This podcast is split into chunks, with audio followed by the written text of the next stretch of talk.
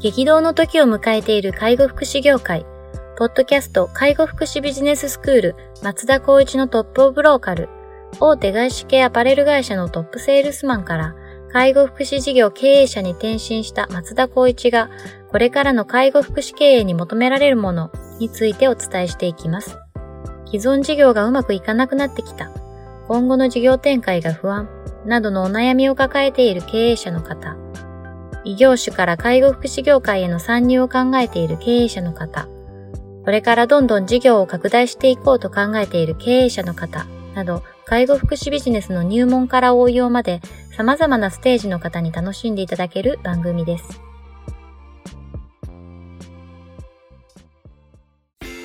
こんにちは、ナビゲーターの松本真二です。ポッドキャスト介護福祉ビジネススクール松田光一のトップオブローカルトップオブローカルとは、介護福祉事業において地域に密着し、地域に愛されることで地域のナンバーワンになることです。松田さん、本日よろしくお願いします。よろしくお願いします。今日はですね、あの、ご質問いただいておりますので、はい、あの、早速いきたいと思います、はい、えー、訪問介護事業所で座席をやられている方からです。もともとグループホームで介護職員をしていましたが、社内の移動で放課の座席になりました。今の事業所は私以外の職員は全員パートさんです。面倒な仕事はすべに、すべて私に降りかかってきているように感じます。残業も多く、休憩もなかなか取れません。休みの日にも電話がかかってくるため、ゆっくりと休むこともできません。できれば以前の職場に戻りたいです。どうしたらよいでしょうかと。い うような。これ絶対に、もう、まず、あの、数値的な要素でお話しすると、はい、一人のこの方移動になって常勤スタッフ、正社員ですよね。はい。その方が一人で、全員あとパートって、もうこれもう物理的に難しい話ですよね。はっきり言って休憩も取れないし、パートさんはやっぱり条件のもとそれ雇用を、はい、まあ、双方向 OK だからそこでやってるから、私はここまでしかやらないっていう、ちょっと意識が高い、ああ、りますよね。それ。ってなると、いや、あなたは正社員だから条件だから全部やりなさいよっていうふうに言われてなかったとしてもやんなきゃなっていう意識で多分やってらっしゃると思うんですよね。なるほど。そうすると休みの日でも絶対にやっぱ責任っていうのは正社員の方になってくるから、はい、電話がかかってくるでしょうし、はい、ゆっくり休むこともできないの絶対そうだと思いますね。できれば以前の職場に戻りたいっていうのはわかるんですけど、ここで一つやっぱりこう改善点っていうのは洗い出しっていうのが必要かなと思います。はい、まず一つはやはりえっ、ー、と、業務内容はパートさんだけども、どこまで何をやらせてるかっていうところがちょっと知りたいかなと思いますね。パートさんでも必ず短い人もいれば、フルタイムに住めたりとかしますし、そね、まあ、そこの部分では、まあ、ちょっとこう、人事の部分のあの関わってきちゃうかもしれないですけど、やっぱりこの評価制度があるかないか、やっぱこう昇給とかもあると思うので、業務としてやっぱ貸していくことっていうのが、その法人の内として、なければ、まあ、やっぱりこのずっとや休むこともできないし、休みも電話取らなきゃいけなかったりとかするっていうのがあるかもしれないですね。えっと、私たちの法人とかで考えると、はい、パートさんでも、まあ、フルタイムも含めて、やっぱりこう、えー、さつきであれば、えー、休日にも電話対応するので、まあ、要するに当番制にしたりとかしてるので、あなるほど。パートと正社員とっていくわけよりも、その役職、あとは小、まあ、それに見合った給与っていう部分も一応私たちなりに提案はしているつもりなので、なるほどなるほど。そういったところでは、この仕事であったら給与ベースはこれだとして、この業務が絶対についてくるよっていう説明のもと、仕事をしてもらっているところがあるので、まあこれ文章だけでお話を、まあ、あの、解釈をしていくとなると、正社員の方は全部やらなきゃいけない。パートさんだったらただ訪問介護のそのサービスだけやればいいみたいな、いうようなこうニュアンスでこう聞こえてくるので、そしたらもう絶対に残業も多いでしょうし、まずはここの事業所としての、なんだろうな、仕事としての規定っていうのが、ちょっと煩雑かもしれないですね。なるほど。これをやっぱりこう、改善というか、上長、もしくは どうですかね、大きい会社でなければ社長に直接お話できるんであれば、ここの改善を求めて変わらないんだったら、ちょっとこれ、なんかこう、脅しみたいになっちゃいますよね。じゃあ、私、グループホームに戻してくださいとか、になっちゃう。のあんまり、うん、その方にとってもメリットではないんですが、とりあえずやっぱ今の環境を説明した上で、人を入れてもらうか、もしくはやっぱパートさんにもう少し業務改善を指示してもらうとか、指示していいんだったら指示するとか、いうふうにしないと、もうこれ正直言ってあるあるだと思うんですよね。小さい事業所って大体そういうふうに回してるとこ多いので、もう正社員は1人2人しかいません。あとはパートで回してます。で、希望としては結構な量を回してます。みたいな。いうふうになっちゃうと、こういったところが出てきちゃいますね。なるほどですね。まあ、少数精鋭の事業所だからこそ起きてしまうことなんでしょうけど、でもこの状態が長く続くっていうこと自体が多分、もうお互いにメリットはないですよね。絶対ないです、ね。ご本人も辛くなって、下手したら辞めてしまうっていうこともあるでしょうし、うん。うん、それで辞めてしまえば、その事業を継続するっていうところの根本にかかりますよね、佐々木の方が辞めるっていうのは。通常も、もしうちの会社でこういう状況であるとさすぐにやっぱ着手しないとダメだっていうふうになりますし、まあ、ただちょっと想定されるような環境でもあるのでうんそうですよねなんかこう法人の方がこの人だったらまあなんとかうまくやってくれるだろうと思ってちょっと人に頼ってる部分もあるかもしれないですね。ですね。この人に頼るっていうのがやっぱ一番良くないですよね。良くないですね。頼らざるを得ないサービスでかもしれないんですけど、やっぱりチームとして考えないといけないですよね、そういった部分ではなかなかここの部分は難しい判断ですけど、この法人からしてみたら、まあ、客観的に言わせてもらうと、ちょっと難しい法人のこう仕組みになってるんじゃないかなそうですよね。特定の誰かが頑張ってフォローして、やっと回ってるっていう状態っていうのは非常に危ういなとか思ってて、うん、なんでやっぱりこう仕組みとしてちゃんとこう回せるようにしていかないといけないと思うんですよね。うん、そうすると先ほど松田さんがおっしゃったようなその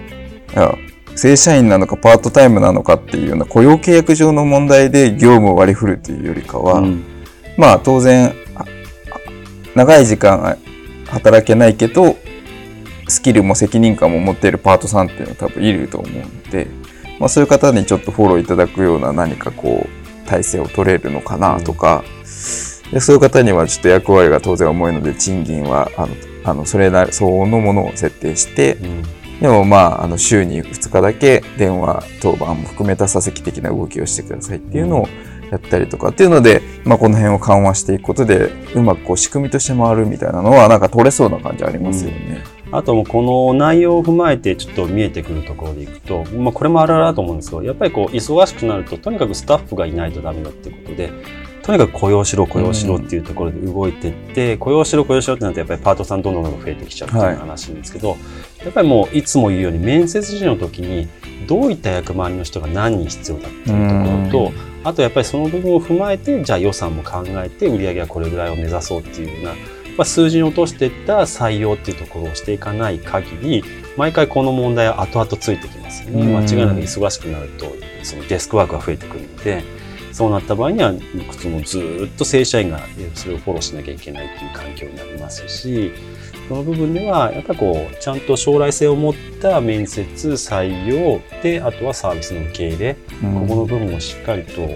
まあ、できる限り、まあ、とりあえずは口頭でいいかもしれないですけど、活字にした上で、まあ、事前に説明してサービスを、まあ、1年、2年、3年と積み重ねていくことが、まあ、今後のその事業所にとっての存続につながるんじゃないかなと思います、ね、そうですね。なんかご質問のやつとグループホームの介護職員から訪問看護のさ、うん、訪問介護の座席っていうところで、前の方が下手したら辞めてるかもしれないですよね。そうですね。全員パートでど。どういうふうかあれですけど、グループホームだったらまあ箱の中でまあ仕事をするっていうので、その一箇所の場所でいいと思うんですけど、訪問介護って多分外に出なきゃいけない、そうですよね。これだけでもちょっとこう疲労につながってくると思うので、うそういったところでは前の方が良かったっていうのは絶対に思うでしょうし、かつ業務量は多分すごく多くなったと思うので、はい、箱物って大体一人がかけたとしても、まあチームでやりでやれると思うんですけど、はいはい、在宅の訪問介護ってやっぱり1対1やっぱり1人での仕事っていうのが多かったりするのでそのキャパっていうのがやっぱ人によっては大きい小さいあるとは思うんですけど、まあ、佐々木っていう形になってしまうともう物量的に多いのでなるほど。もうそのそのメンタル的な負担不安っていうのは予想以上だと思いますね。そういう意味で言うとこの法人自体がこのお便りいただいた方にちょっと甘えてる感じはありますよね。まあ、多分あると思います。多分この方は責任感が強いっていうところと、うん、まあ、うん、どうなんだろうな。やっぱりこう、会社として移動っていうのはやっぱり業務として課せられたってことでは、もう普通に受け入れたとは思うんですけど、うん、思いのほか、パートさんが、例えば本当にパート、ザ・パートっていうような業務のやり方だったりしてたっていうのが直面しちゃったことによって、どんどんどんどん自分の負担が多くなってきたっていうところになったんじゃないかなと思いますね。うん、なるほどですね。まあじゃあそうすると、この方の立場に立つと、今の状態はあまりいい環境とは言えないから、うん、なんとか改善するような働きかけを会社にするっていうところがあってそうですね、なかなかその時間を取ることもできないし勇気も必要になってくると思うんですけどできればもし私がこの方であったとしたらうんと口頭でこうお話をしていくよりも、ちゃんとレポートとして出して、こういう状況でこういうふうに足りませんとか、まあ、それこそいつも言うようにこう数字に起こしてて、こんだけ残業してますとか、で業務はこんだけありますとかっていうところをしっかりと提示していって、まあ、記録させて、提示していって、や改善を、まあ、ある程度求めていくってことが大事かなって思います、ね、そうですね。もう本当に口頭だけになっちゃうと、まあ、言った言わないっていう部分と、あとはもう下手すれば、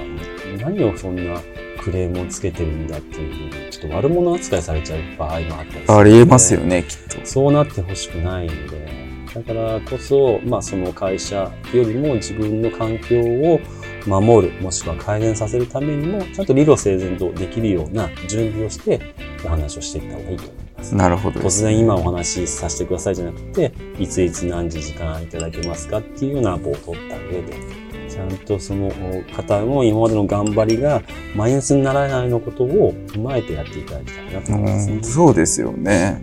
すごく頑張ってらっしゃると思うのにもったいないですよね、うん、ちょっと一言でなんでうまくいってんのそんな文句言うのって思うような社長とか責任者だったら残念ですけどもしかしたら一定数そういう人もいるんで。いやいると思います、うん、なるほど。今の状況をこう客観的に伝えるっていうのは非常に重要ですよね。数字とか、ね、その辺をこうしっかり見える化して、うん、それをもとにその根拠をもとに話するっていうのはめちゃくちゃ重要だと思います、うん僕も結構こう昔マネージメントやってた時に似たような状況になって、残業ばっかりでみたいなとこあったんですけど何が忙しいのか説明できなかったんで、改善を引き出せなかった経験があって、じゃあ具体的に何が何にどれぐらい時間がかかっててっていうところを、まあある程度こう数字だったりとかっていうので説明できると、より建設的な議論が上とできるのかなとは思うんですけど、そうでなくてこう大変なんです、大変なんですっていうことしか言えないと、なかなかちょっと、じゃあどうしようかっていう次の手に移りにくいのかなっていう、こういう法人だからこそ余計にっていうふうに思ってしまうんですけど。大体私もどっちかというと代表者の立場なので、はい。例えばそういう質問とか悩みをった時にじゃあどうしたいのかっていうところをやっぱり最終的には問う部るほど、はい、じゃあどうしたいのって言った時にこうこうこうでっていうこう感情ではなくて、これをやったらこう改善される。これをやったらこう改善される。だから人がこんだけ欲しいとかこういうふうなところで物品が欲しいとかって言った方が、あそういうことねっていう納得ができるんですけど、はい、それがいやもう会社のどこどこ悪いあそこ悪いああだこうだこういうふうになってない聞いてないああだこうだって言ったら多分あの聞く側も耳パタンとしちゃうと思うのでそうですね。必ず感情論として話すんじゃなくて、はい。まあ、やっぱりこう肯定するとか肯定するって、うん、否定ではなくて改善として提案するってことが大前提必要かなと。そうですね。確かに。こうこういう話するとどうしても感情の話にそうそうそう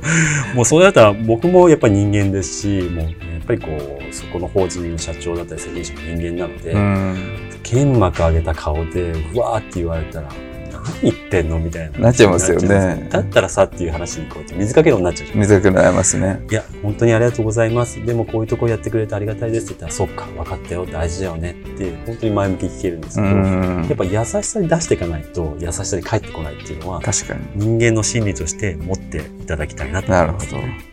ど。じゃあまあ、まずはこの状態を改善するっていうところにちょっと着手していただくっていうのがいいのかなっていうところで、うん、まあそのためには上と話するっていうことが必要になってくるんですけどどうしても。うん、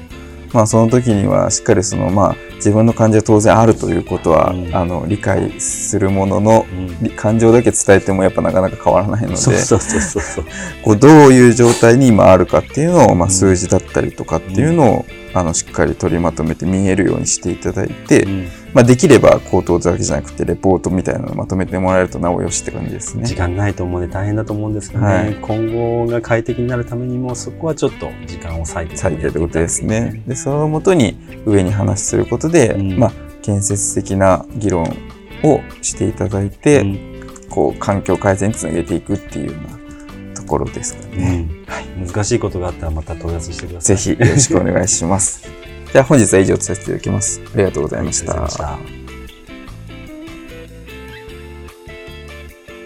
ポッドキャスト介護福祉ビジネススクール松田光一のトップオブローカル番組では介護福祉サービスに関するご質問を当番組の専用ウェブサイトより募集しております。番組 URL よりサイトへアクセスし、質問のバナーから所定のフォームへ入力の上送信をお願いします。URL は